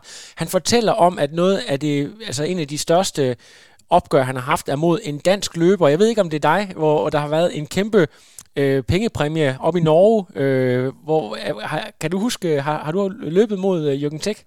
Ja, jamen, jamen, det er mig, fordi jeg opdagede jo lige pludselig, at der var det der kæmpe, det var et eller andet, jeg tror, de havde, det var sådan maritimt, øh, de havde sådan maritim udstyr i sin fabrik, jeg kan ikke lige huske, hvad den hed, de havde, de havde sponsoreret det Albatros, tror jeg, det hed. Ja. Marine Service, et eller andet. De lavede det der stævne i Kongsberg, så tænkte jeg, den skal jeg i hvert fald op og sådan noget, fordi Øh, første præmien var, øh, var øh, øh, 10.000, og så, så, er de, så er de givet 65.000 i bonus. Jeg synes, det var sådan noget ondt. Så der var 75.000 øh, norske, og det var, jeg tror, at den norske krone var lidt mere end den, den danske dengang, men der var 75.000 i, i første præmie. Så jeg tænkte, der skal jeg bare op. Så jeg holdt det, jeg holdt det jo hemmeligt for Ruhed og Gabe og alle de andre. Men, øh, de lukkede, de lukkede lunden, så, så de kom jo også derop der var jo, der var de fleste danskere var deroppe jo. Og, øh, og jeg kan huske, jeg, øh, jeg mener, jeg skiftede som, da jeg skulle begynde at løbe, var jeg nummer 4. Så hentede ham der, øh, øh, Axel Kontos, han blev senere europamester på den lange distance. Lige præcis, ja. Ja, og så, øh, og så løb jeg, så hentede jeg en tysker, som jeg havde konkurreret med nede i, som havde slået mig en spurt nede i Larke i 84. Så, øh, og, og jeg og så, så, var der, så var jeg til sidst, så var jeg klar, at der kun var en foran mig, og han lå lige oppe på bakken og sådan noget, og jeg løb tættere og tættere på ham, og der var jo fandme helikopter i luften, og, og jeg kom tættere og tættere og tættere på, vi kom ind til, til Kongsberg, der hvor der var opløb, og jeg løb og løb og løb og løb, og jeg kom tættere og tættere og tættere og tættere, tættere på ham. Men det sted spurt blev det så ikke, fordi jeg manglede ikke, ikke, ret, ikke, ikke ret mange meter, og han løb og vendte sig om hele tiden. Han var jo træt, vi skulle løbe 20, tror jeg, dengang. Eller, det var sådan en halv, distance. Så, øh, og så fik, jeg, så fik jeg den ære at få, eller den, den glæde, jeg fik 4.000 kroner. det var også og en slags penge, men det var selvfølgelig ikke lige så meget ja, som 70.000. Øh, Nej, jeg, jeg drømte om de penge der jeg, i 87, det var jo, eller var 88, som år det var, jeg kan ikke lige præcis huske. Men, men så, så blev jeg sgu sådan lidt halvsur, fordi jeg var jo klart venner af, af, af min aldersgruppe. De havde også samtidig delt op i aldersgrupper. Ja. Og der var så en cykel, der var så en cykel til, til, til præmie der, ikke? sådan en rimelig pæn cykel. Den fik jeg så ikke, fordi nu havde jeg fået de der 4.000 kroner. Så sagde jeg, ej, altså, jeg blev nummer to, ikke? Og, og jeg vinder også min aldersgruppe, så, så skulle vi også have den cykel, men øh, den fik jeg så ikke med mig. det er så en anden, der blev glad for. Og det, det er fremragende. Jeg tror, at, at Jürgen Sæk, han fortæller om det, at, øh, sådan, at han, han lukkede øjnene, og så vågnede han også, vandt jeg, fordi at, øh, at, at han var så, så udmattet. Han havde jo godt set, at uh, det kom tættere og tættere på, og så er der den krølle på historien, at der var jo det opdeling på det tidspunkt mellem Øst- og Vesttyskland, og man, må, man måtte kunne hvad hedder det, medbringe et vist beløb ind i Vesttyskland, så han var nødt til at den her store pengepræmie, og så smule den ind i sine sko, for at det ikke skulle blive opdaget i tollen. Ah, men jeg drømte om de penge i, i ugevis, og det var jo mange, mange penge for mig dengang, ja. og ja, det er jo mange penge, ikke? Så, det, det var egentlig det var lidt... Ham, det var ham virkelig ondt. Men jeg kendte, jeg kendte jo ikke Jürgen Sachs der, øh, men det gjorde jeg så senere selvfølgelig. Ja, en af de, en af de helt store. Jeg tror også, at han, øh, han fortalte ja, om, at han startede egentlig kun med Ironman, fordi at der var, det kan godt være, at det er den tysker, du også øh, nævner, en der hedder Dirk Asmonite, der hele tiden blev nævnt, der tog alt øh, hans, øh, hans øh, PR ned i Tyskland, fordi han havde kørt Hawaii, og så ville han gå over og lave en pointe, og så endte det bare med, at han blev Ironman-atlet, fordi han egentlig også oprindeligt var startet med kort tri. Ja, ja. Nå, men Dirk Asmonite, ham, øh, ham mødte jeg over i, øh, i Aarhus. Triathlon, det var også en halvdistance. Ja. Og, øh, ham hentede jeg så på cyklingen. Og, øh, men, så, øh, så skulle vi så løbe de der 21 km, eller meget det var. Og så, øh, så, så hentede han mig altså lige en kilometer før mål, eller sådan noget lignende, og, og slog mig, så blev jeg nummer to der. Ja. Så, så jeg har mødt ham ja. derhjemme. Du, øh, du har jo opnået, jeg ved ikke, hvor, hvor man, du har tre gange europamester, og hvor mange gange verdensmester inden for veteran? Jamen, jeg, der er så kun én gang, fordi øh, jeg, jeg var jo i Canada i 93, tror jeg. Nej, jeg vil lige sige, i 90, der tog jeg til Florida, også til, til verdensmesterskaberne. Og der, øh, det var, der var hedebølge i Florida. Det var ikke bare varmt, der var hedebølge. Det var en frygtelig oplevelse, men øh, det er lige meget. Men, men jeg henter så øh, under løbet den forreste løber, og det var en, der hed, det var en gammel øh, landsholds 800 meter mand. Øh, Dale Crawford, tror han hed. Og øh, ham spurgte altså med. Altså vi løber ind i målområdet der sammen og spurter, og så slår han mig med to sekunder.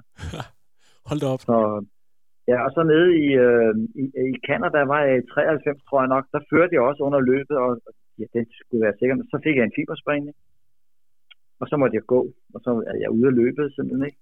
Ja. Det værste er, at folk står og klapper til en og tror, man er blevet træt og siger, kom nu igen i gang. Ja. så nej, så jeg har kun været øh, skal man sige, alders verdensmester en gang. Ja, men øh, jeg, jeg er sådan lidt fascineret af, at du taler om, det, om de her store pengepræmier. Var det noget, der var typisk, jeg synes, hvis man har hørt nogle af de amerikanske podcasts, hvor de taler om, øh, om 80'erne og så videre, at der alligevel var ret mange penge på spil. Var det noget, du oplevede andre steder end lige præcis det her sted i Norge? Nej, øh, øh, jeg har vundet 12.000, da jeg vandt ned på Lanzarote, der 89. Ja. Det, det, ellers så var det, så var det, så herhjemme var det jo små penge, ikke? Altså, der var ikke noget sådan, så, så det, det var ikke noget nej. Det, det var det desværre ikke. I forhold til uh, Lanzarote, der havde jeg egentlig også lige et spørgsmål, fordi at det er jo folk, der tænker på Lanzarote i dag, de tænker jo alt sammen øh, med den her Ironman sikkert, som er blevet synonym med øen, men jeg fornemmer, at allerede i 80'erne har der været en meget, meget stærk triathlon-kultur, og det er der, hvor de bedste europæere har trænet. Kan du lige prøve at fortælle lidt om, om øh, den der tri-kultur, og, og var, var du selv meget på Lanzarote i de der år? Ja, øh, forbundet sendte for et landshold, eller hvad man kan kalde dem dernede, fordi der var det stævne dernede, altså den kvarte, ikke? Øh, og der sendte de folk ned, jeg tror jeg var nede seks år i træk, øh, hvor vi så øh, var nede 14 dage, det vil sige, at, at den sidste weekend, der var, der var så øh, der var så det der stævne, ikke? Så, vi, så vi kunne træne øh, op til og, og, og fik rigtig godt kammeratskab og fik meget ud af det. Ja. Det, det var sådan årligt, øh, og det var jo der i maj måned, så det var, det var noget, der holdt en op under vintertræningen, det man så frem til at komme derned og køre godt bukser og, ja. og, og så have den konkurrence hvis, hvis man skal sige sådan generelt om øh, for eksempel Lanzarote, så må du jo også møde en del hollændere og tyskere, øh, som også kommer ned og træner. Man ser, jeg synes, der går nogle vanvittige historier om den mængde, som tyskerne begyndte at træne med, der netop i slut 80'erne og start til midt 90'erne med øh, ja, Helrikel, han kommer jo de år, og Jürgen Sack er allerede i gang. Øh, det var sådan noget med øh, sådan 1000 km øh, ture på cyklen og så videre. Var det noget, I bemærkede, at, at folk de, de kom ind med en anden øh, træningsmetode i forhold til, hvad I var vant til, eller, eller har, kan, du, kan du huske noget om det? Nej, nej, det kan jeg faktisk ikke rigtig huske. Øh, altså, det var meget sjovt. Øh, os danskere, vi, vi, vi trænede også på forskellige. Sådan en som Andreas Hartkov var jo fantastisk aktiv, eller hvad hedder øh, Øh, det, det var sådan en mand, jeg ikke kunne træne med hver dag, fordi øh, han kørte jo, man smagte blod hver gang ude at træne med mig, og, og måske på grund af, at jeg var det ældre, øh, skulle jeg træne på, på min egen måde, men, men hoppede på en gang imellem, hvor jeg ligesom blev rusket igennem med ham, og jeg var kørselscykler også rigtig, rigtig langt, og løb langt og sådan noget, ikke? Og jeg altid, måske på grund af min bange for skader, eller mit, øh, ja, mit alder eller et eller andet, så, så jeg trænede ikke så meget som de andre. Jeg, øh, jeg, jeg vil ikke sige, at jeg sprang over, sådan, fordi jeg ville da gerne, men, men øh, jeg havde det bedst med at finde min egen øh, træning. Og, så ja. På den måde der, øh, det, er jo, det giver også utrolig meget mening. Øh, 93, er det, er det ligesom slut for dit triathlon-eventyr, og hvordan øh, i forhold til at holde kontakten med, med sporten og de folk der, hvordan, hvordan har det været i de efterfølgende år, efter du stoppede med at, at køre på grund af måske dels skader og, og civile pligter, der kaldt? Øh, jeg stopper i mit, mit sidste øh, løb, det var i 96. Det var, det var DM for veteraner over i Odense. Og øh, det, var, det var så det sidste, og det havde ligesom, jeg havde ligesom øh, taget tilløb til et stykke tid. Ikke? Øh, jeg fik flere og flere opgaver sådan, med mit dykning der privat, med Storebæltsbroen og Øresundsforbindelsen og sådan noget med nogle miljøundersøgelser og sådan noget. Så, jeg havde rigtig meget at se til, ikke? Og ja, så synes man, at man ligesom havde været der, ikke? Og, og, og, og så også de her skader hele tiden, ikke? Og ja, så har jeg bare forsøgt sådan at, at, at svømme, og nu kan jeg ikke løbe mere på grund af mit knæ. Det kom så senere igen, men jeg cykler der, jeg svømmer stadigvæk, og så, så kaster mig lidt over det der åbenvandssvømning, for ligesom at have lidt, men, ja. men, men jeg kommer ikke så meget til triathlon mere, fordi øh, jeg kender ikke nogen. Jeg, jeg er mødt op til de der EM halvdistance nede i Helsingør, der er om året, en gang om året, ikke? Ja. Og sidst jeg var med, der kunne jeg gå rundt i flere timer, jeg så ikke en, jeg kendte, eller, så det, det var sådan, så tænkte jeg, jamen, så er det det. Ja. Det er, nogle, det er jo noget, det er jo andre mennesker og andre tider, og så det er også fint nok. Men øh, nu kan du godt regne med, at nu, er du, nu bliver du jo berømt i, øh, i Triathlon Danmark igen, så næste gang du er ude, så, øh, så kommer folk hen og vil have autografer, så du kan godt tage din blog med. Ja, ja okay. Ej, det er simpelthen... Ja, jeg tænker jamen, jeg tænker da tit på, at, at når man møder nogen, ikke, og man kan se de triatleter, fordi de cykler på de der cykler, for eksempel, som man nu gør, og træner også på dem, ikke? Øh, øh, og så siger jeg, jeg siger jo aldrig, nå ja, du skal lige, jeg var den første dansker, der dyrkede triathlon eller sådan noget. Eller, jeg møder jo også, jeg svømmer, jeg svømmer tre gange om ugen ude i Helsingør svømme her, der om morgenen, ikke? Og ja. der er jo også sådan et trihold ude, og der er slet ikke nogen, der kender mig, og ude selvom de er lokale. Det er der ikke. Jeg står ikke under bruserne. Og folk de er utaknemmelige og historieløse. Det er sådan, det er. ja, det kan godt være. Og det er godt, men altså, jeg ved ikke, sådan noget, hvis der er, for eksempel er noget, noget fra, fra Hawaii, det siger der ikke rigtig noget. Altså, du har aldrig selv derovre, det sagde der ikke rigtig noget. Er det noget, hvis der er noget mesterskab, eller noget på fjernsynet, øh, eller nogle, nogle af vores bedste danskere, der klarer det godt, er det noget, der, der kan fange dig, eller, eller det siger dig, det, det er ikke sådan noget, du har et forhold til? Mm, altså, både og selvfølgelig. Jeg har jo set, fordi nu er det begyndt at køre samlet start på, på den korte på OL-distancen, og det, det synes jeg er, er sjovt at se, og, og, og kan godt se, at hold da op, man skal godt nok være en god løber, når de kommer 40 mand ind efter cyklingen, ikke? Ja. Øh, det er spændende at se, og sådan noget, hvor, også hvor stærkt det går. Jeg er dybt imponeret over deres, deres tider og sådan noget, og, og, og men, men, men som gammel cykelrytter nu, så er jeg jo, så elsker jeg jo til cykelløb i fjernsynet. Ja. så det er nok, det er nok mere cyklingen, øh, jeg er faldet tilbage på, sådan med, hvis jeg skal være sådan tilskuer til noget. Ikke? Ja. Det er også ja. Øh, fascinerende. Og altså, bare lige for at vende den helt kort her til allersidst. Det der med, at der på et tidspunkt kom drafting, det var jo noget, der, der skete mere og mere. Nu har jeg siddet og læst nogle gamle artikler med uh, Peter Sandvang, der, der havde en rigtig fornem karriere, hvor han skiller og smelter over, at, at konkurrencerne blev ødelagt af, at der, der, der altså, drafting var ikke tilladt, men der blev draftet alligevel. Noget, du at være med i den periode, den der overgang, hvor folk de øh, kørte tættere og tættere? Ja, men altså, det har altid været et problem, ikke? Øh, og, og, og skille folk af. Jeg kan huske, at vi var i Norge, øh, oppe i Oslo, øh, og der var alle danskerne også med og sådan noget, og der, der blev vi disket alle sammen, undtaget en. Og han skulle også være, altså også dansker, fordi vi, vi, vi kunne, se, de kunne ikke splitte os. Altså vi, vi, der var nordmænd og svensker og danskere, ikke? Vi, vi kørte en stor, og vi, vi, der var ingen, der ville, der var ingen, der frivilligt ville, ville gå, altså, hvis det var 12 mand, altså, dem, du kan, man kan simpelthen ikke skille dem ad. Altså, de forsøgte jo flere gange, og man prøvede at trække ud til siden og sådan noget, men, men alle var jo lige stærke på cyklingen, så, så det endte jo med, at vi så kom i mål, efter vi havde løbet, vel at mærke, så blev vi det alle sammen. Undtaget det, der hed Hans, Hans Møller, han, øh, jeg ved ikke, hvorfor han slap. Han har måske vist... Ja, han har, vist... han har vist noget om dommeren, som vi andre ikke. jeg ved ikke. Jan, øh, vi har snakket en time, og tusind tak for at gøre os øh, meget, meget klogere på, på starten af... Har du tid til to små historier? Det har jeg i hvert fald altid, og det vil jeg rigtig gerne høre. Ja. ja. Jamen, det første, det var, det var øh, som frømand. Der, øh, der skulle man selvfølgelig ansøge, og man skulle ind til en lægeundersøgelse på, på Holmen. Og jeg var jo oppe i Auderød som, øh, som værnepligtig over i vagtkompaniet, og øh, der kørte så en bus derind. Vi var vel en 6-7 stykker op fra, fra de forskellige kompanier, og jeg kom fra, og vi kendte ikke hinanden. Men vi skulle derind til det undersøgelsen, og det forløb også en, øh, hvor, hvor man jo også nærmest fik at vide, at man var invalid af dykkerlægen. Han var altså en strid en, og, og øh, vi tog så hjem igen. Og så vidste vi jo godt sådan cirka, hvornår vi skulle øh, øh møde Frederikshavn og sådan noget.